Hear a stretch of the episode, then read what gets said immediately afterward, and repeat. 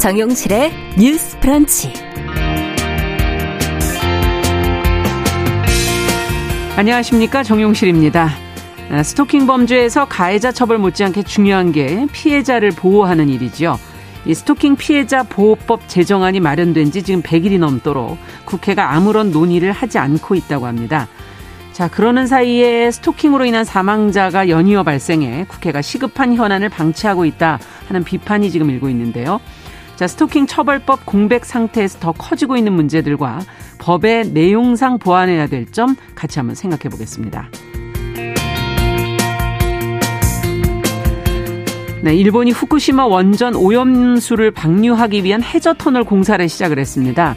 이 공사 진행 속도에 맞춰서 방류 시기는 내년 여름 이후로 예상이 되고 있는데요. 우리나라와 중국 등 주변국의 반대 또 그리고 자국 어민들의 반대 속에서 강행을 하고 있는 시설 공사. 자, 이대로 진행이 되는 것인지 원전 오염수 문제에 정부는 또 어떻게 대응을 해야 하는지 전문가 의견을 들어보도록 하겠습니다. 자, 8월 8일 월요일 정용실의 뉴스 브런치 문을 엽니다.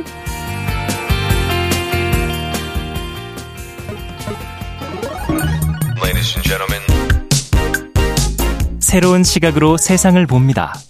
정용실의 뉴스 브런치 뉴스픽.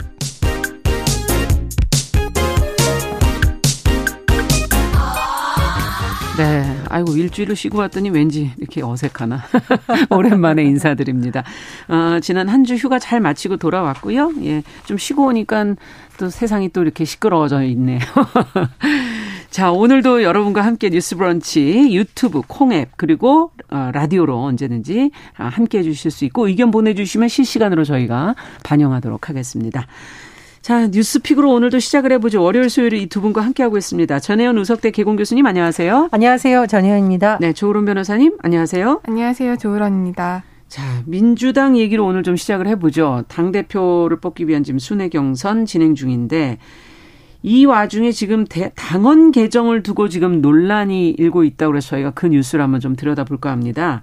어떤 당원을 개정한다는 것인지 또 이에 대해서 그러면 어떤 목소리들이 지금 내부적으로 나오고 있는지 두 가지 먼저 정 교수님께서 지금까지 나온 내용 좀 정리를 해 주시겠어요? 예.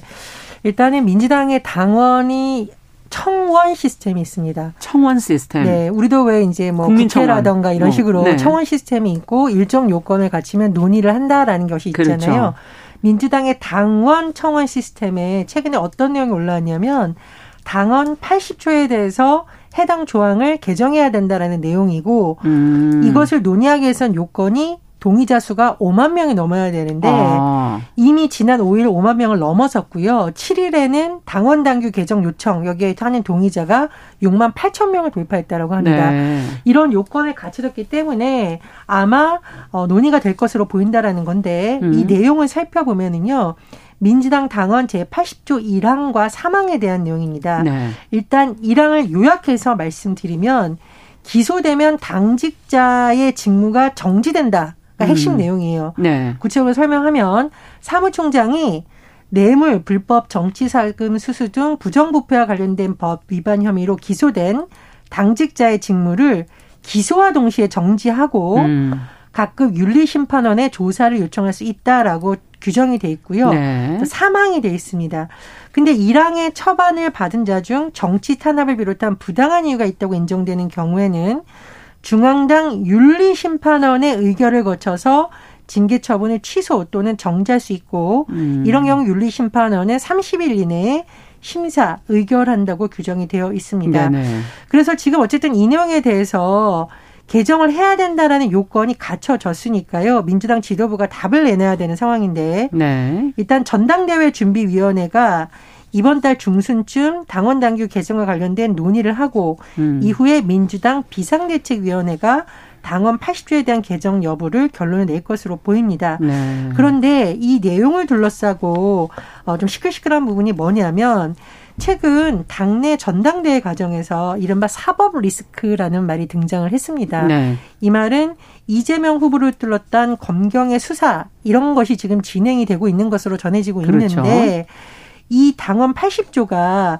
만에 하나 이재명 의원이 뭐 대표가 될 수도 있고 안될 네. 수도 있는데 기소가 됐을 경우에 대비해서 뭔가 당원을 개정하는 것이 아니냐라는 음. 일각의 목소리가 나오고 있는 겁니다. 네. 일단 당대표 후보들의 입장을 보면 박용진 후보 같은 경우에는 어느 한 사람의 사법 리스크 때문에 당원 80조를 삭제 변경하고자 하는 얘기가 나오는 것이면 음. 분명히 사당화 노선으로 가는 것이다라고 반대 의견을 분명히 밝히고 있는 상황이고요. 어, 강원식 당대표 후보 같은 경우에도 시점에 대해서는 걱정을 하고 있지만 예. 특정인의 유불리를 떠나 합리적 기준을 토론해야 한다 이런 주장이 나오고 있는 상황인데요. 어쨌든 지금 이렇게 동의자 수가 5만 명, 6만 8천 명 이렇게 음. 돌파하는 데에는 이재명 후보의 지지층이 많이 여기에 동의한 음. 것이 아니냐 이런 해석도 나오고 있기 때문에 그렇겠네요. 전당대가 지금 진행 중인 상황이라 여러 가지 정책 해석이 나온다는 그런 어, 분석도 나오고 있는 상황입니다. 네, 지금 민주당 경선에서 이재명 의원이 첫 주 합산 74.15% 정도를 좀 음. 차지하고 있기 때문에 1위기 때문에 지금 뭐 유력하기 때문에 더 얘기가 되는 것 같고.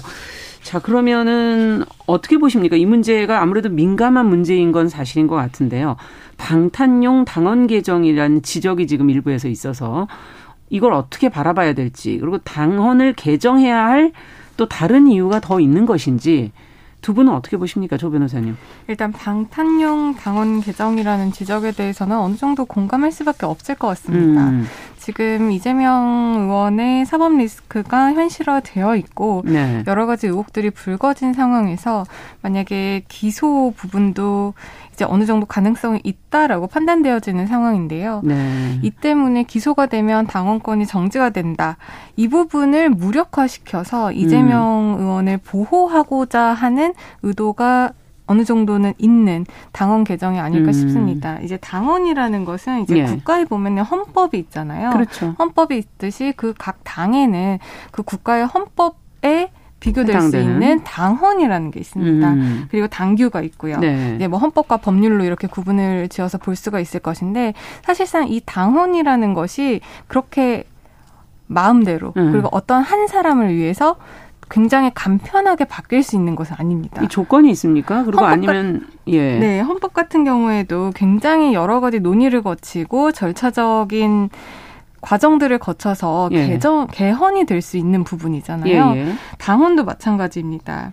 이게 전당회에서 이제 논의를 하고 이후 절차들을 거쳐서 이제 개정이 될 수는 있는데 음. 사실 이 바뀔 수 있는 여력은 사실 이 80조가 완벽한 규정은 아닙니다. 음. 그렇기 때문에 여러 가지 해석의 논란도 있고 해석이 여러 가지 방향으로 가능할 수 있는 부분들이 있기 때문에 아. 이 규정에 대해서 예전부터도 좀 개정을 해야 된다라는 주장은 나왔습니다. 아. 그런데 지금 이것을 개정하려는 시기가 지금 문제인 것이죠. 음. 지금 전당대회 기간 중이고 당대표 선출하는 그 기간 중에 이것을 개정을 하게 된다면 어떤 한 사람을 위해서 개정을 음. 하는 그런 모습을 보여줄 수가 있기 때문에 민주당에서는 이것을 굉장히 신중하게 검토를 해야 하지 않을까 그런 생각이 듭니다. 네. 어떻게 보십니까, 정 교수님께서는? 저는 시점상에 있어서 논란이 일어날 수 있다라는 교수님 의견에는 동의를 합니다. 네. 사실 이 문제가 2020년이라든가 그 전에도 논란이 됐던 부분이기 음. 때문에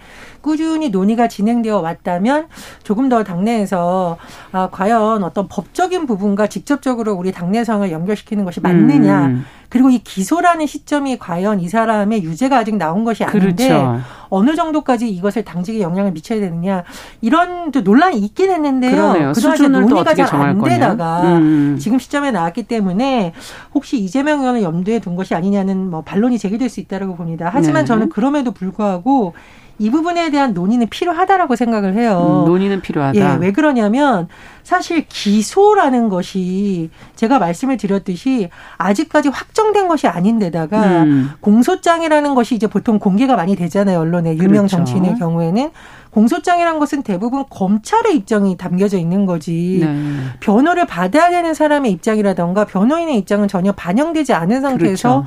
언론에 공개되는 경우가 많습니다. 음. 그렇다 보니까 정치인이라든가 사회적으로 유명한 인사들이 기소가 되는 시점에서 이미 재판을 받기도 전에 여론 재판을 받아서 음. 정치적이거나 사회적으로 좀 가혹하게 말하면 활동이 완전히 중단될 수밖에 없는 그런 일들도 사실 많이 일어나고 있거든요. 네. 그래서 저는 이 부분은 조금 어, 검토할 필요는 있다고 생각하는데 음. 문제는 뭐냐면 이걸 당장 전당대회 전까지 뭔가 개정을 하자 이거는 충분히 논란이 될 수 있고 음. 그런 부분이기 때문에 당내에서 좀 논의가 필요하다라고 보고요.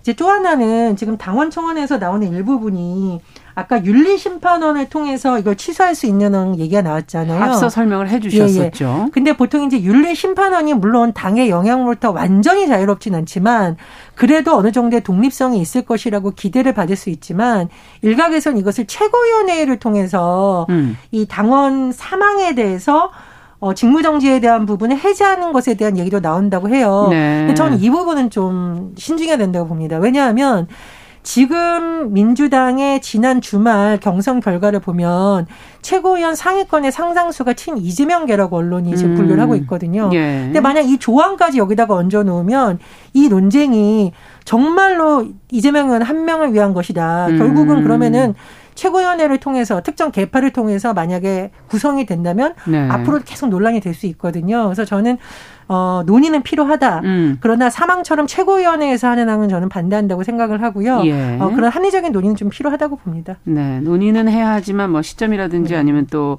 어, 윤리심판원에서의 취소 결정이라든지 이런 건좀 음. 신중해야 된다는 지적해 주셨는데 앞서 조 변호사님께서는 그 재량 해석을 조금 더 할 수 있는 부분이 있다라고 얘기하지 않으셨습니까? 네, 왜냐하면 이게 지금 80조 1항 보면요. 네. 사무총장이 부정부패와 관련된 법위반 혐의로 기소된 각급 당직자의 직무 직무를 네. 이제 기소와 동시에 정지를 한 하고 뭐 음. 조사를 요청을 할 수 있다라고 되어 있는데요. 일단 어 더 네. 그러니까 국민의힘 같은 경우에는 음. 관련 비슷한 상황에서 당 대표가 이런 뭐 직무 징계라든지 그렇죠. 이런 것들을 승인을 할 수가 있게 되었는데 여기서는 사무총장입니다. 아, 사무총장 사무총장이라고 한다면 이제 당 대표보다는 이제 그 하위에 그렇죠. 있는 직급이라고 볼 수가 있는데 예. 그럼 과연 사무총장이 각급 당직자의 직무를 정지한다라는 것은 과연 이 각급 당직자의 당 대표까지도 포함이 그러니까 되는 것이냐 상위 기관이라고 볼 수 있는 당대표까지도 음. 포함이 될 수 있겠느냐 이런 해석의 여지가 남아 있거든요. 아. 그렇기 때문에 그 부분 관련해서도 이제 해석의 여지는 있다. 예. 그렇기 때문에 이 조항이 충분한 것은 아니다. 그렇기 때문에 교수님 말씀하신 것처럼 검토의 여지는 전 충분히 있다라고 생각을 음. 합니다. 네. 그런데 지금 이 당헌이 만들어진 좀 연역을 우리가 좀 생각을 해보면 음.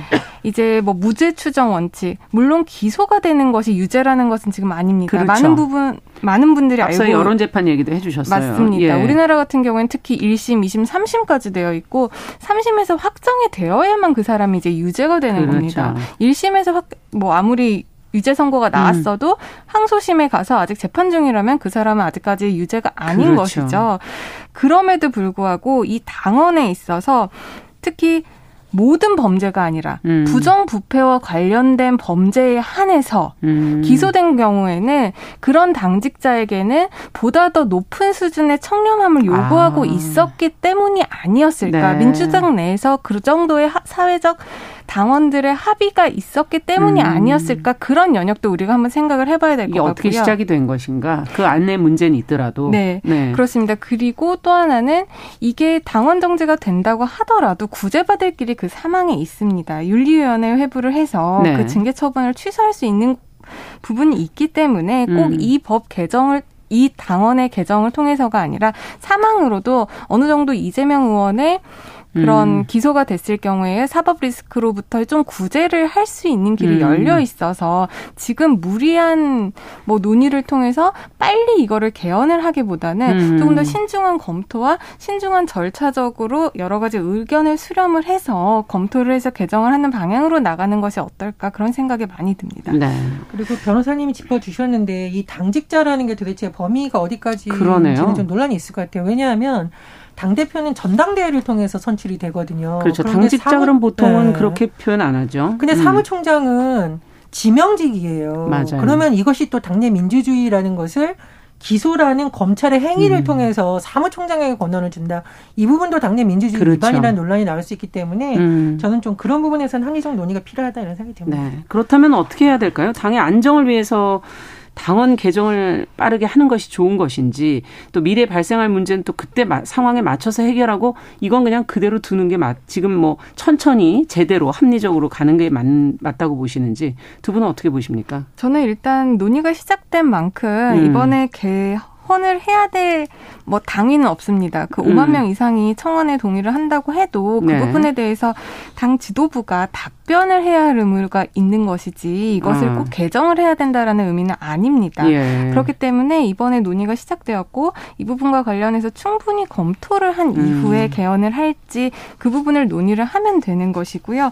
무리하게 당헌을 사실 개정을 해서 민주당이 굉장히 쓰게 고통을 받은 일이 음. 있습니다. 그 지난 뭐 그렇죠. 뭐 서울시장 선거라든지 부산시장 선거 관련해서도 당원을 무리하게 개헌을 해서 음.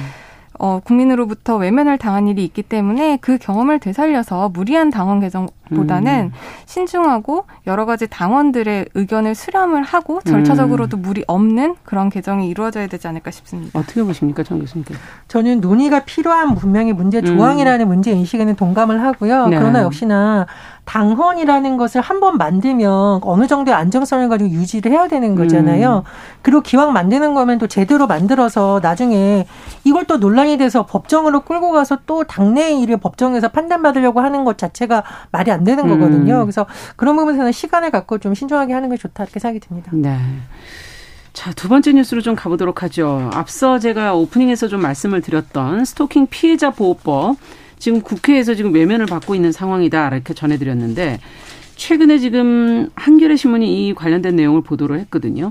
처벌법의 내용과 지금까지의 상황, 자, 이 법에 관한 것 어떤 문제가 그 사이에 발생을 했는지를 조 변호사님께서 좀 정리해 주시면 같이 한번 좀 들여다보겠습니다. 네, 우리나라에 처벌법이 있고요. 또 그 처벌을 해야 되는 범죄로부터의 피해자를 위한 피해자 보호법이 따로 네. 있습니다. 대표적으로 가정폭력에 관한 처벌법이 있고요. 음. 가정폭력 피해자와 관련한 피해자 보호법이 따로 있고 네. 성폭력 처벌법이 있고 성폭력 범죄의 피해자와 관련한 보호 지원법 같은 것들이 따로 있습니다. 음. 스토킹 범죄도 마찬가지로 아. 스토킹 처벌이 이제 작년부터 이제 10월에 제정이 돼서 그렇죠. 시행이 되고 있는데 네. 이 처벌에 관한 부분은 어느 정도 이 법의 제정으로 가능해졌지만 그렇죠. 그 범죄의 피해자와 관련된 보호라든지 지원 관련한 음. 그 법률은 아직까지 제정이 되지 않고 있습니다. 네. 그러다 보니까 범죄에 대한 처벌은 가능해졌지만 그 이후에 이 피해자를 어떻게 보호할 것인지 그렇죠. 어디까지 이 사람들을 구제하고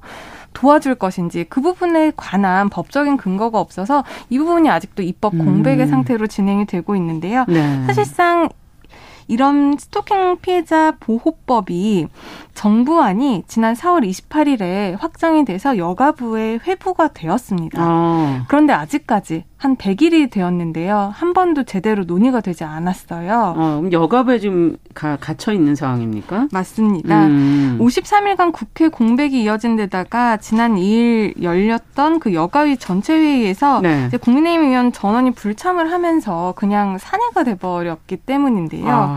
이제 법안이 국회에 이제 100일 정도 이제 그냥 계류하고 있는 동안 피해자들이 아무 문제가 없었으면 다행인데 그렇죠. 언론 보도에서는 스토킹 범죄로 인한 피해자는 계속해서 나오고 있습니다. 음. 지난 6월 6일에 경기도 성남에서 이미 한 차례 피해자를 피해자를 네. 스토킹한 혐의로 입건됐던 남성이 다시 피해자를 찾아가서 살해한 사건이 아. 있었고요.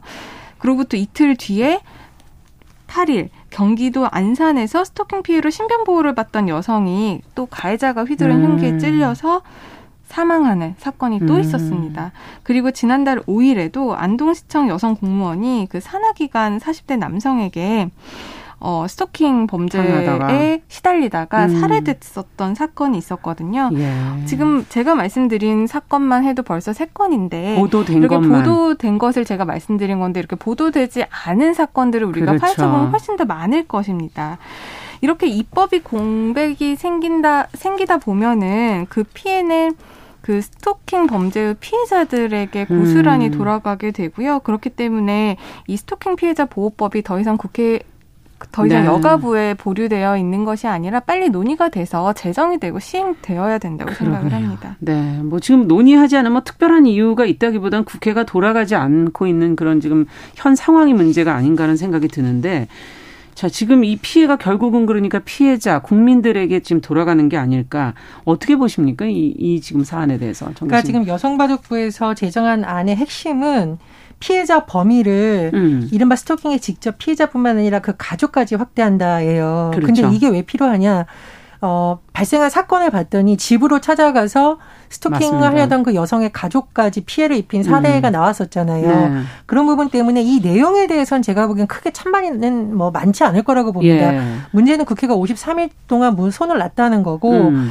저는 사실 근데 지금 여성가족부가 폐지되니 만약 이 상황도 많이 영향이 미쳤다고 봅니다. 이 문제. 국회가 예. 회의를 안 연다고 해서 국회의원들이 의원회관을 내내 비우고 있는 것은 아니에요. 음. 당내 회의도 있고 있기 때문에 여성가족부에 이 관련된 법안을 담당한 공무원들이라던가 여성가족부 고위 관계자들이 의원실을 요청해서 만남을 음. 통해서 법안의 취지를 설명하고 빨리 해달라고 분명히 촉구할 수도 있었는데 네. 지금 당장 부처가 폐지될지 어떨지 모르는 상황에서 과연 그렇게 할 수 있는 분위기가 형성되겠느냐 음. 그거 좀 의문이고요.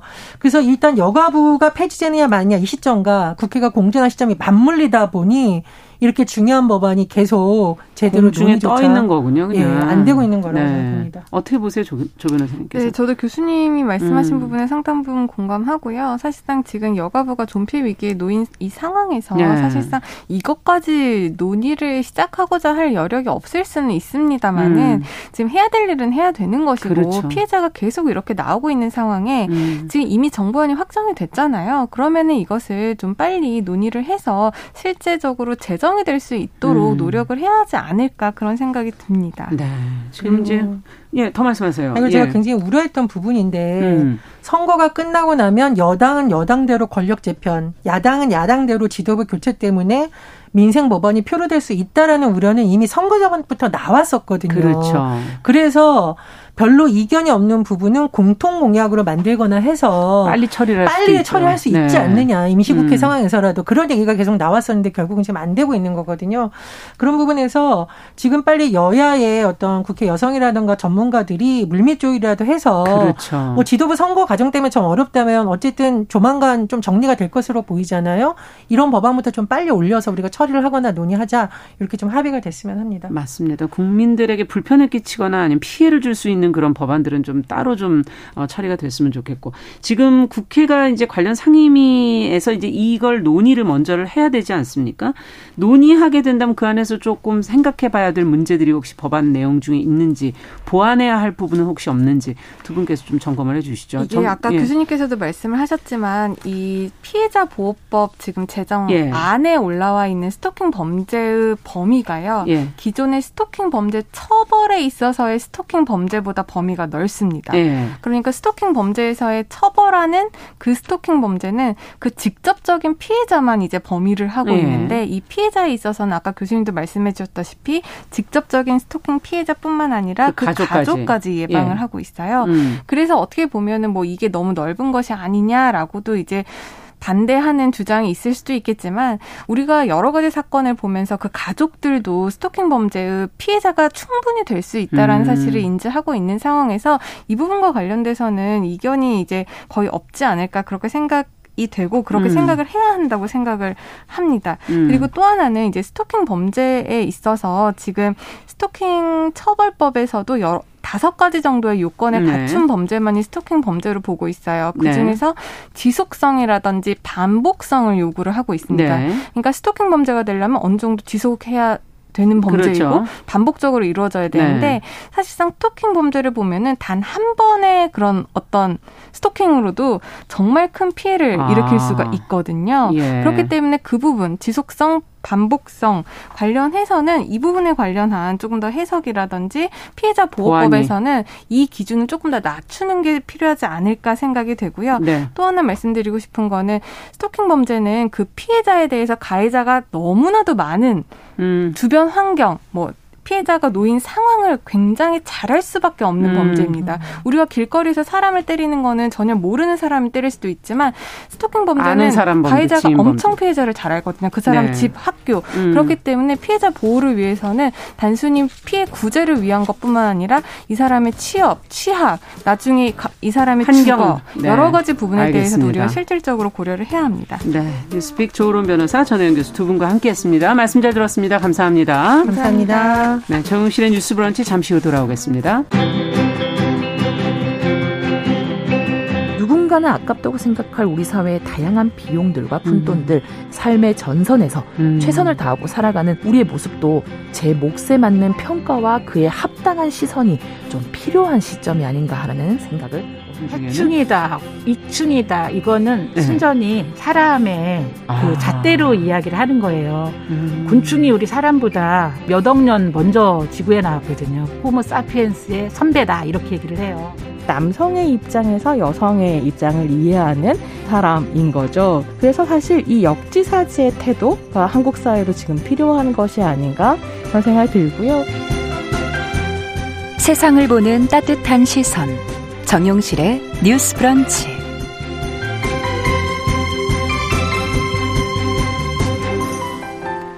네, 정용실의 뉴스 브런치 듣고 계신 지금 시각 11시 31분입니다. 자, 한 가지 이슈를 월요일에는 좀 자세히 들여다보고 있습니다. 월요 인터뷰. 어, 오늘은 일본이 지금 후쿠시마 원전 오염수를 방출하기 위한 해저 터널 공사를 최근 시작했다는 내용을 좀 들여다볼까 합니다. 우리나라와 중국이 지금 반대하고 있고 자국의 어민들도 지금 반대하는 가운데 강행하고 있는 공사인데요. 오염수를 내보내기 위한 일본의 준비 작업 어디까지 온 것인지 자 그렇다면 우리 정부는 또 어떻게 여기에 대응을 해야 할지 전문가의 의견을 들어보겠습니다. 이현석 에너지 정의 행동 정책위원님 전화 연결돼 있습니다. 안녕하십니까? 네, 안녕하십니까? 네. 지금 일본이 해저 터널 공사를 시작했다고 하는데 이 터널은 그럼 원전 오염수를 어떻게 방출하는 어떤 용도로 쓰는 것인가요?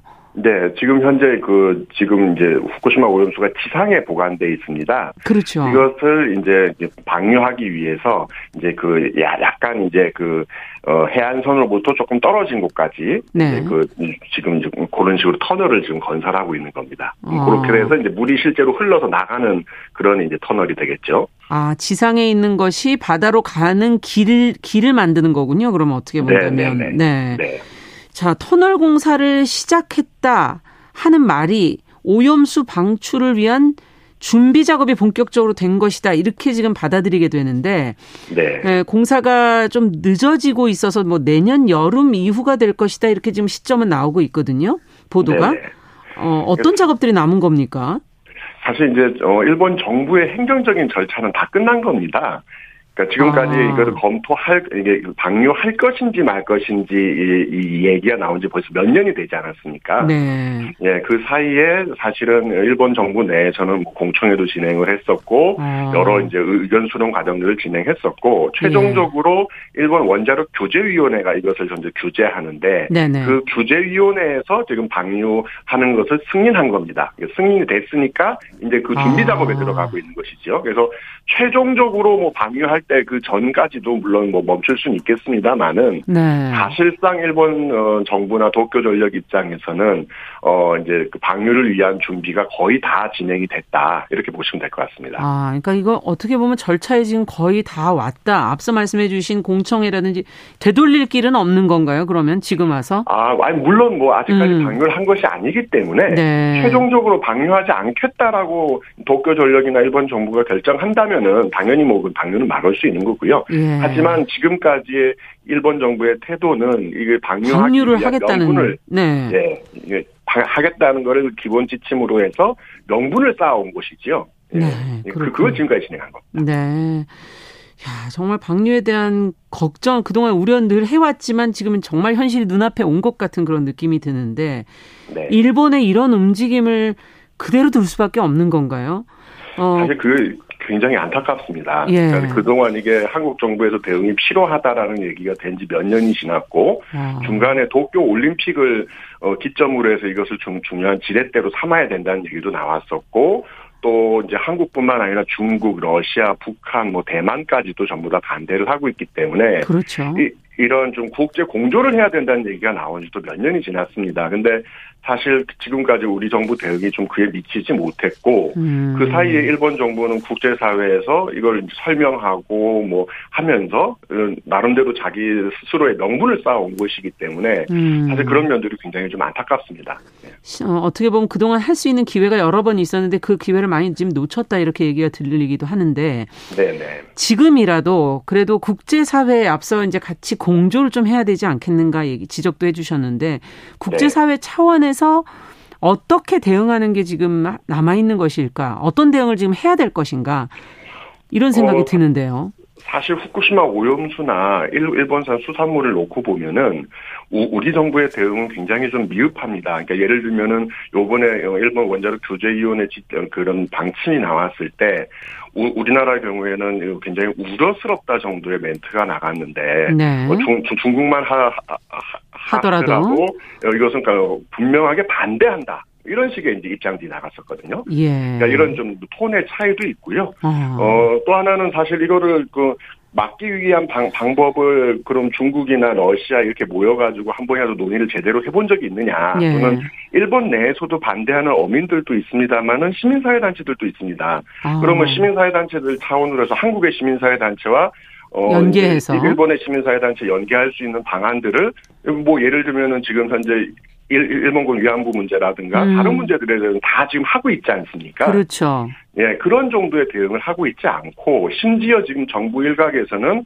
어 이쪽 그 도쿄 북쪽에 있는 후, 후쿠시마산 오염수 아그 오염수 문제 때문에 수입이 금지되고 있는 일본산 수산물의 경우에도 네. 수입을 이제 어 다시 어 수입하는 것으로 다시 재검토한다는 얘기까지 들리고 있습니다.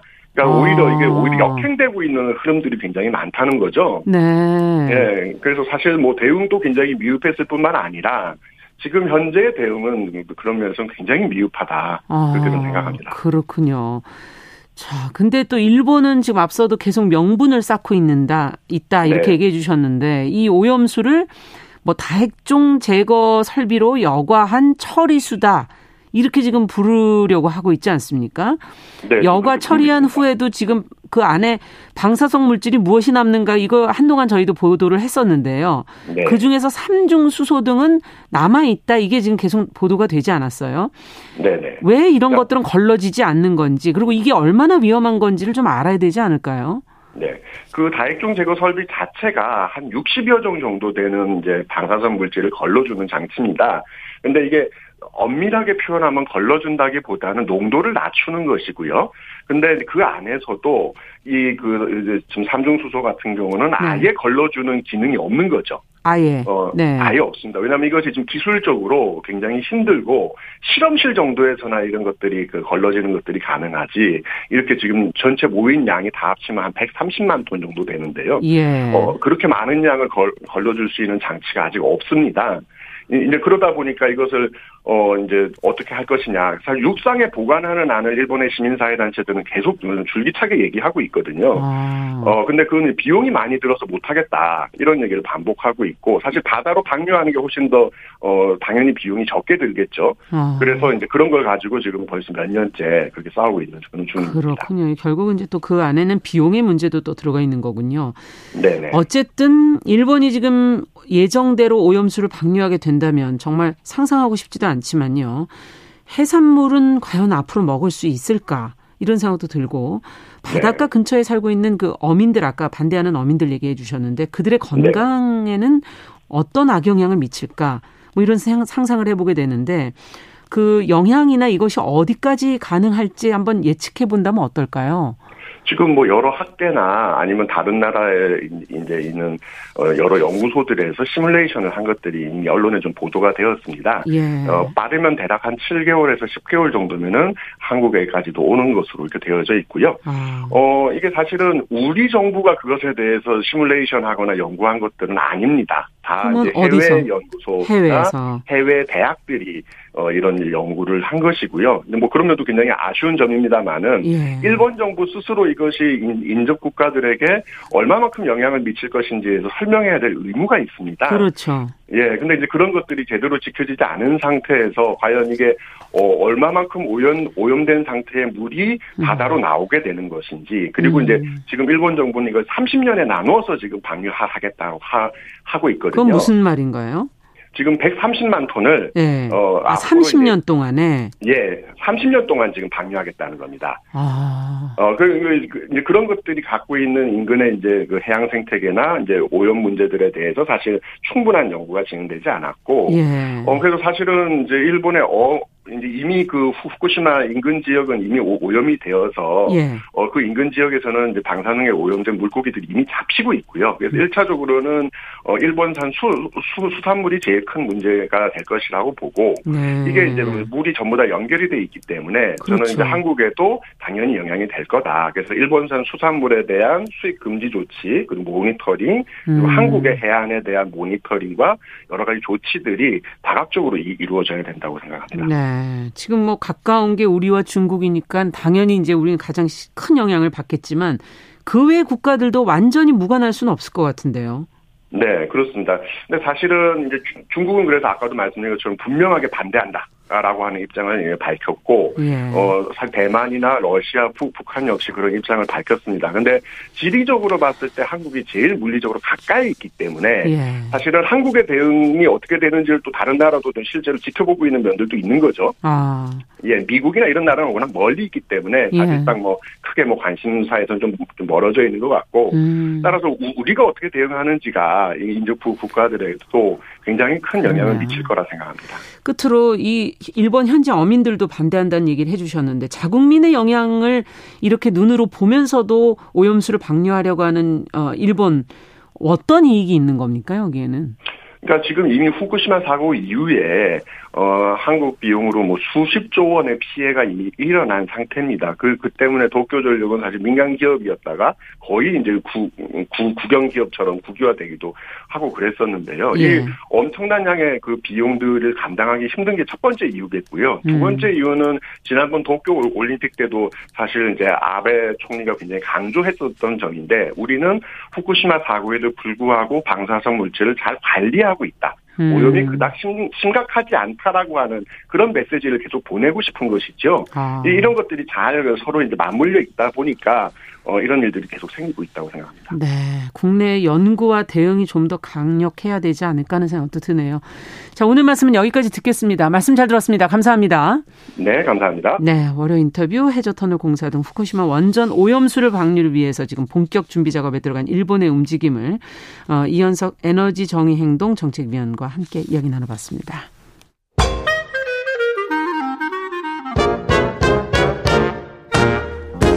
모두가 행복한 미래. 정용실의 뉴스 브런치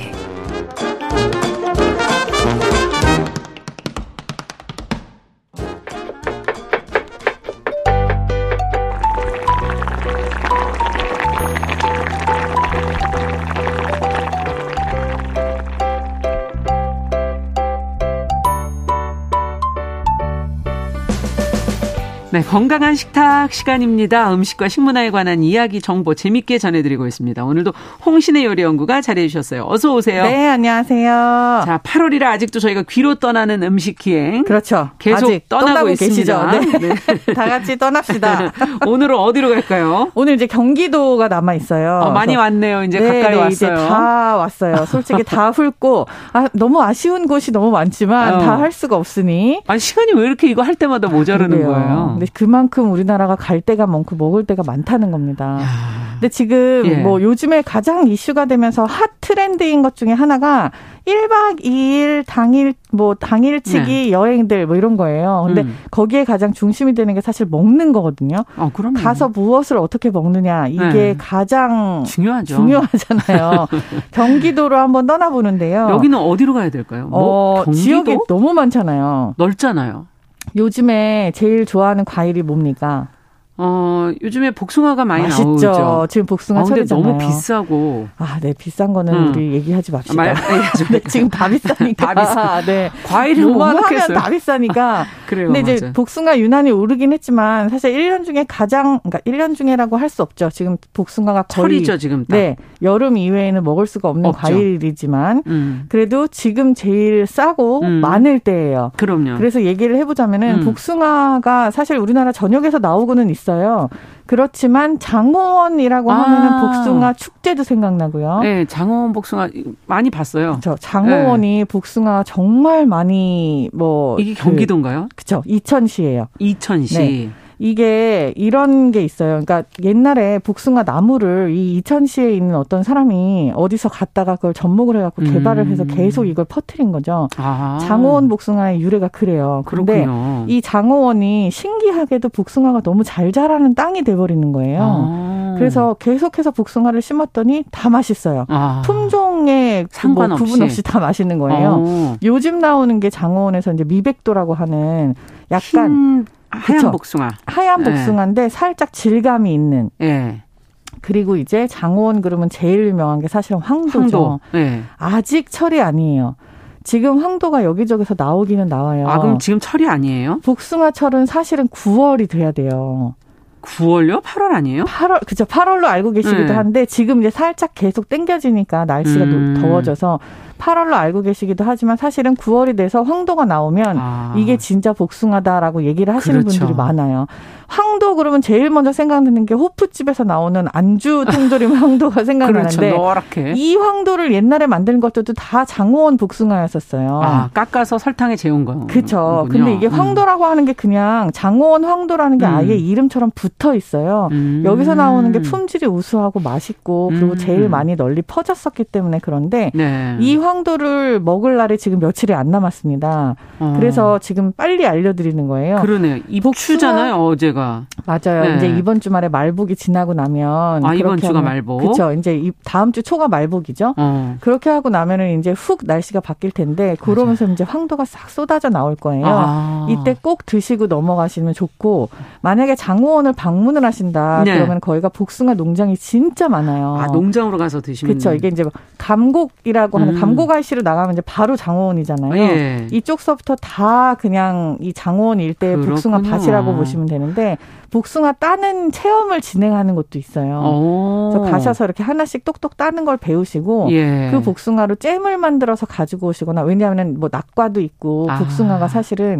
비싼 게 조금만 망가져도 절대 이게 손이 닿아도 그대로 되죠. 다 물러버리니까요. 아. 그래서 그런 것들을 본인이 따서 뭔가 가공을 해서 가지고 오거나 하는 네. 클래스들이 있거든요. 그렇군요. 이런 것도 한번 참여를 해보시기를 바라겠습니다. 근데 이천 하면 원래 쌀인데 쌀밥 쌀 유명하죠. 이천 음. 평야.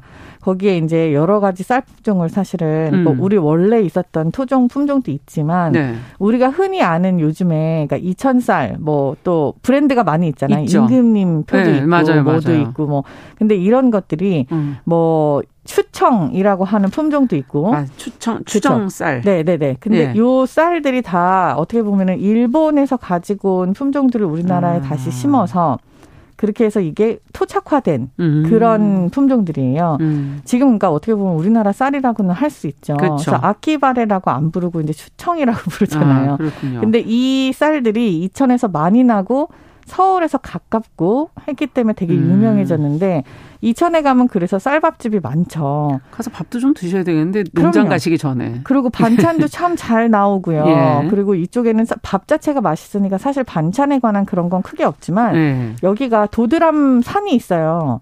그 도드람에서 나오는 그, 아, 이게 다 얘기를 해도 되나? 이게 또 상표라 음. 가지고. 음. 돼지고기가 있지 않습니까? 예, 예, 예, 예. 그 돼지고기를 반찬으로 내놓는 집들도 있어요. 아. 그러니까 이게 지역 특산물들 모둠인 거죠, 다. 그렇군요. 네. 이렇게 해갖고 같이 드셔보시는 것도 되게 좋을 것 같아요. 네. 아니, 근데 지금 이천 한 군데만도 이렇게 음식이 많은데 아. 어디를 또 가야 돼? 의정부? 아, 이제 북쪽으로 조금 올라갑니까? 여기도 그쵸? 뭐 식당들이 많지 않습니까? 네, 제가 의정부에 한동안 살았었거든요. 음. 근데 진짜 깜짝 놀란 게 뭐냐면 의정부가 외식의 메카예요. 메카. 정말 맛있는 게 너무 많아요? 많고요. 뭐뭐 뭐 있나요? 특히 뭐 의정부 그러면은 제일 중요한 게 부대찌개지 부대찌개. 않습니까? 네. 근데 부대찌개가 스타일이 두 개로 갈려요. 이게 부대찌개 매니아들은 다 알고 어, 있는 건데 저는 의정부식 부대찌개가 있고 송탄식 부대찌개가 아, 있어요. 송탄 이게 네. 이제 남북으로 나뉘는 거거든요. 송탄은 어. 이제 평택 옆에 쪽이잖아요. 그렇죠. 미군 기지가 있었던 이두 군데를 기점으로 네. 해갖고 의정부식이라고 하면 약간 김치찌개에 더 가까워요. 음. 맑은 국물에다가 김치찌개에다가 뭐 라면 사리도 넣고 네. 여러 가지 햄이랑 소세지 이런 게 들어간 조금 가벼운 느낌의 보글보글 끓여 먹는 네. 그런 스타일의 찌개를 의정부식 부대찌개라고 얘기를 하고 송탄은 그 의정부엔 또 유명한 식당 이름이 의정부식 부대찌개인데 오, 오 어묵 식당이 있어요. 네. 아, 이름 돌려 얘기하시니까. 네. 아, 되게 힘드네요. 네. 음. 이 어묵 식당이 되게 줄을 많이 음. 쓰지만 그 골목 자체가 다 이런 부대찌개 비슷하게 맞아요. 한다고. 있더라고요. 네, 보시면 식당들이. 되고. 네. 송타는 되게 재미있는 게 여기는 뭔가 되게 부유한 곳이었나 봐요. 네. 미군 부대가 내용물이 너무 많이 들어가요. 그러니까 송탄 부대찌개는 찌개를 먹는데 소시지가 그, 많이 들어간다. 굉장히 많이 들어가요. 소세지, 아, 햄 그리고 뭐 네. 뭐 다른 부대고기 우리가 흔히 아는 미트볼이라고 하는 것들, 아. 뭐 부대고기서부터 해서 되게 다양한 종류의 치즈와 치즈 뭐 아. 그런 토핑들이 진짜 많이 들어가고 음. 되게 무거운 느낌이에요. 음. 근데 되게 재미있는 게 이 두 지역이 의정 그러니까 부대찌개의 메카라고 했는데 네. 서울이 또 서울식 부대찌개가 있어요. 그래요? 네, 존슨탕이라고 들어보셨어요? 아, 들어봤습니다. 네, 존슨탕이 이제 그 존슨탕은 존슨 서울이군요. 네, 대통령이 방한을 하면서 이거를 네. 부대찌개라고 하는 게 약간 우리나라 역사에 관한 뭔가 좀 그런 이름의 네. 부정적인 그런 이름을 아, 내포한다라고 아, 해갖고 이름을 살짝 바꿔서 존슨탕 했는데 음. 이 존슨탕은 또 특이하게도 사골 국물을 써요. 아, 이 사골 국물 쓰는 게 서울이군요. 네, 네. 그래서 이게 서울식 부대찌개라고 이렇게 얘기를 음. 하기도 하고 좀 진하고 그래서 맞아요. 그러면서 뭔가 들어가서. 좀 국물에 무게감이 그렇죠. 있는데 어, 서울식 부대찌개라고는 하지만 사실 아직까지는 서울에서는 한 군데에서만 이거를 계속 이름을 이렇게 해서 팔고 있고, 음. 그 이태원에 있는. 그렇죠, 그렇죠. 예. 그리고 이렇게 막 퍼진 상태의 네. 그런 카테고리는 아니다라고 아, 얘기를 할 수 있어요. 그렇군요. 근데 의정부 하면 사실 부대찌개 말고도 너무너무 먹을 게 많은데 어. 우리가 요즘에 음식 좀 먹는다는 사람들이 의정부를 왜 많이 가냐면 예. 평양냉면 때문에 많이 가요. 거기에요? 평양냉면요? 예, 여기 평, 그 평땡 면옥이라는 게 의정부에 예. 있는데 이 서울에 현재 있는 평양면, 그러니까 평양냉면들의 여러 계보들이 있잖아요. 예. 뭐 필동에도 하나 있고 그렇죠. 몰지로에도 있고 뭐 또 여기 장충동에도 맞아요. 있고 뭐 그게 이제 강남으로 퍼지고 남쪽으로 내려가고 맞아요. 신규가 생기고 이거의 원형이라고 알려져 있는 음. 식당이 의정부에 있어요. 아. 그러니까 이분이 사실은 아버지고요. 어. 그리고 이제 필동에 계신 분이랑 을주로에 계신 분들이 딸들이세요. 아 그렇군요. 네 그리고 이분들이 이제 또 그 셋째 따님이 또 신사동에도 하나 오픈을 하시고 하면서 이제 강남 진출을 음. 계속 하시고 이 스타일에서 일을 냉면에서? 하셔서 나오신 분들이 또 다른 데에다 가게를 계속 차리면서 아. 어떻게 보면 이 의정부에 있는 평양 냉면집이 우리나라 전국의 평양냉면집의 뭐 기본이 뭐 되는 그런 케이스예요. 음. 근데 저희가 또 집안 어르신들이 평양 사람들이지 않습니까? 네. 냉면 되게 까다로운데. 그쵸. 그냥 그 집도 맛있지만 사실은 집집마다 원래 요리가 다른 게 맞아요. 맞아요. 김치찌개처럼. 음. 그래서 동두천에 가시면 또 평땡 면옥이라는 데가 또 있어요. 어, 동두천에도 굉장히 오래된 식당이에요. 음. 여기는 아예 그냥 이부식 사투리로 메뉴가 다 되어 있어요. 어. 그래서 이제 닭고기를 겨자에 묻혀서 내는 냉채 요리가 있는데 그게 게자 무침이에요. 게자 무침. 네, 요런 요런 거 그리고 또 이제 평양냉면을 네. 동치미 육수를 직접 담근 거에다가 섞어서 만들어서 그 시원한 맛이 근데 이게 계절 따라 바뀌어요. 그게 또 매력이에요. 오. 왜냐하면 동치미 발효를 여름이랑 겨울이랑 다르게 되기 때문에 아. 그 약간 국물의 느낌이 조금씩 바뀌는 게 되게 재미있는 집이에요. 오. 그래서 이 동두천에 가시면 진짜 사실은 원형에 가까운 평양 냉면을, 냉면을 드셔보실 수 있는 기회도 있고 이 그렇군요. 근처에 또 시장이 있어요. 양키 시장이라고. 동두천에. 네. 거기를 이렇게 한 바퀴 도시면은 되게 신기한 게 우리나라 전통 요리 떡, 뭐 음. 약과 이런 거랑 더불어서 뭐 미제 과자 뭐 이런 것부터 옛날엔 그런 시장 그쵸? 가면 있었잖아요. 함박 스테이크 뭐 이런 것까지 다 동시에 이게 아. 같이 있는 이 시장을 경험을 하실 수가 있어요. 재밌 재밌겠는데요? 그리고 음. 이제 동두천이 동두천이 또 좋은 게 약간 그 부대가 오래 있었던 동네이기 때문에 음. 바베큐 문화가 발달을 해 있어요. 미국식 바베큐 문화가. 아. 근데 그거를 약간 경양식처럼 팔고 있어요. 어, 그릇에 그 담아서. 네, 그쵸. 그거를 근데 썰게끔? 썰 수도 있고 썰어서 나오는 네. 것도 있고 그걸 또 산 속에서 계곡에서 먹을 수 있어요. 우리가 대부분 계곡에서 먹는 거는 뭐 닭백숙이나 뭐 그거밖에 생각 안 나요. 네, 뭐 그런 것들이 감자전 이런 네, 거잖아요. 네, 맞아요. 근데 동두천에 가시면 그런 계곡에서 물이 졸졸졸졸 흐르는 오막집에서 바베큐를 먹는 거 바베큐를 먹을 수가 있어요. 네, 양식과 아. 그렇죠. 되게 재미있는 문화예요. 네. 그래서 약간 요런 음. 색다른 것들을 경험하실 수 있는 곳이 경기도 북부입니다. 그래서 이쪽도 아. 한번 방문해 보시는 거를 고려를 해 보시는 것도 좋을 것 같아요. 네. 너무 여기 잘 몰랐구나. 부대찌개로만 몰랐죠. 너무 일관되게 생각했구나 하는. 어, 그런 생각도 들고. 맞습니다. 네. 지금 겨우 지금 두 곳 갔는데 지금 시간이 거의 다 지나가서 아, 한곳 정도 간신히 갈 수 있을 것 같아요. 지금 수원을 그러면 빠르게 가볼까 네, 싶어요. 네, 수원만 갈까요? 내려가면 음. 이제 수원이 유명한 게 사실 갈비잖아요. 네, 이게 이제 왕자가 붙어 있는 네. 거는 사실 이제 거기서 시작한 어떤 가게 때문이기는 한데 아. 원래 수원이라는 지 그 지도상의 위치 자체가 왕이 그 아버지한테 산소를 행차. 가거나 네, 행차를 할때 네. 하룻밤 쉬어가는 곳이에요. 음. 그왜 뭐 주방을 다 끌고 가잖아요 옛날에 그렇죠. 그렇게 해서 그 부엌을 거기다 차려놓고 요리를 만들어 먹던 곳이 수원이었는데 아. 수원에 이제 소를 많이 키우고 예. 우시장이 예. 있었기 때문에 그 이후에도 계속 부자 동네였어요. 음. 그래서 그 동네 사람들은 갈비를 잘 먹었답니다. 근데 이 갈비가 어떤 그러니까 화춘땡이라고 하는 되게 중요한 식당이 하나 있거든요. 우리나라 예. 갈비 역사에서 되게 중요한 식당. 음. 이 식당이 수원에서 아주 성업을 하게 되면서 그렇게 하면서 그 박정희 대통령이 이집 가서 고기를 먹게 되고 음. 이후에도 대통령 맛집으로 소문이 나면서 음. 갈비는 고급 음식, 맛있는 거, 대통령이 먹는 거 이렇게 해갖고 약간 우리가 갈비를 네, 대중적으로 뭔가 음. 이렇게 막 되게 많이 퍼진 거예요. 근데 이 집이 갈비가 소금 양념이거든요. 음. 이게 간장 양념이 아니고. 아 그래요? 네, 그래서 수원식 갈비 그러면 대부분 소금 양념을 생각을 하세요. 근데 이게 생각보다 되게 감칠맛이 뛰어나요. 가시면은 이 식당이 아직도 사실은 영업을 하고 있고 네. 그리고 더 중요한 거는 수원식 갈비라 그러면 왕갈비를 생각하지만 그 어떤 갈비들도 다 수원식 갈비는 소금으로 양념을 하는 게 더 맛있다. 이렇게 한번 야. 보시고 방문을 해보시기를 그렇군요. 바랍니다. 지금 경기도 반 왔습니다. 아 이게 정말 네. 경기도 너무 많아요. 네. 포천을 비롯하여 가평, 양평, 네 인천까지 저희가 한번 찬찬히 가보도록 네. 하겠습니다. 건강한 식탁 음식 기행 경기도 다음 주까지 이어가겠습니다. 말씀 잘 들었습니다. 감사합니다. 홍신의 요리연구가와 함께했습니다. 자 정영실의 뉴스브런치 월요일 순서도 같이 인사드립니다. 내일 뵙겠습니다. 안녕히 계십시오.